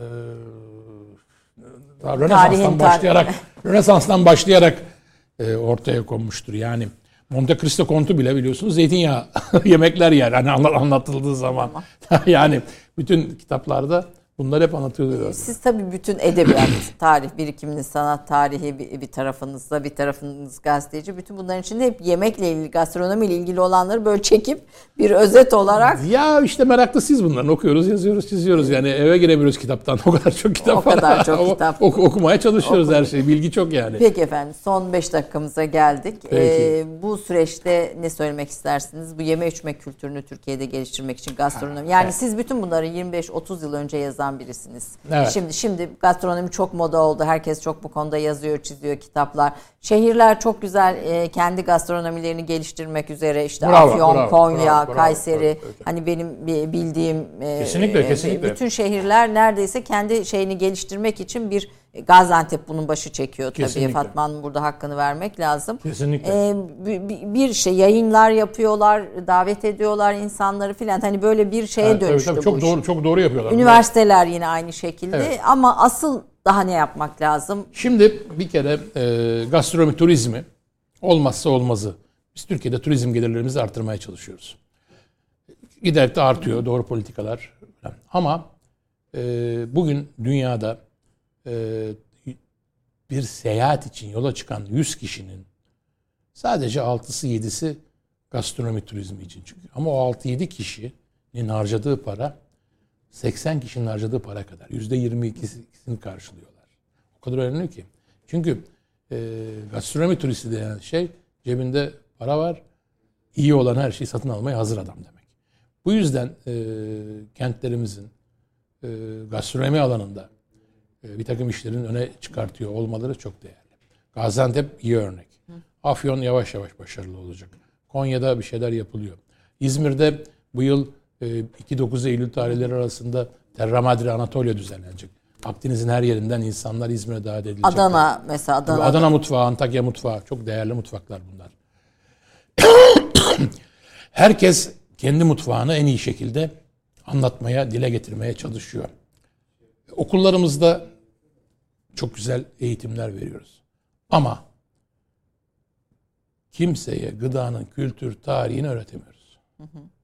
Şeflere diyoruz ki kardeşim bak sen şimdi ne güzel değil mi? Bir sürü şefimiz var. Çok iyi şeflerimiz var. var. Yarışmalarımız var. Yarışmada başarılı oluyorlar falan. Ama şöyle bir evrensel başarılı şef duydunuz mu şu ana kadar? Dünya bilmem kaçıncısı olmuş şef duydunuz mu böyle? Yani gerçek anlamdaki. Yani öyle uyduruk yarışma çok da. Çünkü dünyada başarının arkası bunun kültür tarihini anlatmaktan geçiyor. Şayet siz kültür tarihini anlatamıyorsanız pişirdiğiniz yemeğin çok geride kalmışsınız demektir. Ee, işte ne pişirdin kardeşim sen? Enginar pişirdim, havuç pişirdim, elma pişirdim. Yer elması pişirdim. Yer elması pişirdim. Anlat bakalım şunun hikayesini bize ya neymiş bu? Diyorlar artık dünyaya. Bugün işte o Michelin yıldızı şefler Avrupa'da gittiniz herhangi bir yerde bir şef size bir şey anlatmaya geldiğinde ben şu yemeği yaptım ama bakın bu yemeğin tarihinde şöyle bir şey var diye size bir hikaye anlatıyor. Çünkü turizm ve giderek gastronomi turizmi hikaye anlattırma sanatı. Bizim bu işleri yaparken gastronomi turizminin de bir hikayesi olduğunu unutmamamız lazım. Daha çok yemeği değil yemeğin ardındaki hikayeye bakalım, odaklanalım. Odaklanmamız gerekiyor ve insanların için. bunu şeflerin, garsonların, servis sektörünün de bunu anlatması lazım. Kebap değil ki. Kebap, kebap dediğiniz şeyin arkasında akıl almaz bir kültür var. Sakakat dediğiniz şeyin arkasında akıl almaz bir birikim var. Yani şunu diyebilecek misiniz? Ben şimdi size bir çok güzel barbun balığı pişirdim tereyağlı. Biliyor musunuz Fatih Sultan Mehmet de bunu yiyordu. Çünkü Fatih Sultan Mehmet'in evet, en, en baş satın, satın, satın almalarından bunu biliyoruz yani. Evet. evet. Arif, Arif Hoca çalıştı bunları biliyorsunuz zamanında. Bütün bütün bu daha yani aşçımız, garsonumuz, lokanta sahiplerimiz daha çok okuyacaklar. Daha çok bilgi sahibi olacaklar. Daha çok soracaklar. Daha çok sempozyum düzenleyip öğrenmeye gelecekler. Sempozyum düzenliler dinleyecekler oraya gelen konuşmacılar. Kaçıp gitmeyecekler. Kaçıp peki efendim. Bunları öneri olarak iletelim. Yani yemeğin, biz, biz, yemeğin biz değil çok arkasındaki zengin, hikayeye çok, bakın, bakın diyorsunuz. Biz çok zengin, müthiş bir e, gastronomi kültürünün üzerinde oturuyoruz. Dünyanın kıymetini en bilelim. zengin gastronomi kültürünün üzerinde oturuyoruz. Ama kıymetini bileceğiz. Evet, kıymetini. Şu kahvenin bile, şu Türk kahvesinin bile hikayesini anlatması lazım kahvecinin. Bunu herkese öğretmek, e, anlatır hale getirmek de e, galiba işte medya, sivil toplum, devlet herkese... Sivil topluma çok görev düşüyor. Sivil toplumun daha güçlü olması, olması lazım. lazım. Çok çok teşekkür ediyorum. Ben teşekkür ederim. İzmir'den geldiniz, lütfettiniz. Her zaman, her zaman. Ne e, zaman her zaman bekleriz gene. bu güzel sohbetinizi dinlemek için. Çok çok teşekkür ediyorum. Efendim bugün Türk kahvesinde Nedim Atilla'yı, Türkiye'deki gastronomiyi, onun arkasındaki kültürü, biraz da bu toprakları, bu coğrafyayı konuştuk. Umarım bütün bunlar birimizin kulaklarına küpe olur. Umarım. Hepimiz üzerimize düşen vazifeyi bu çerçevede yaparız. Son bir şey söyleyeyim. Ben kimseyi kızdırmak için söylemiyorum. Bana şeyler geldi bazı evet. mesajlar geldi. ya ben zenginlik Anadolu'nun zenginliğidir, Türkiye'nin zenginliğidir. Ben hiç kimseyi ötekileştirmiyorum. Hemen yanlış anlaşılma Yok, olmasın. Estağfurullah. Ha, İzmirliyim diye İzmirlilere birazcık daha e, şey davranmış, imtiyazı davrandıysa da kusura bakmasınlar. Ben, biz de bu masada çok İstanbul konuşuyoruz. Bugün de böylece İzmir konuşmuş olduk zaten. Haftaya görüşmek üzere. Türk kahvesinde diyorum efendim. Hoşçakalın.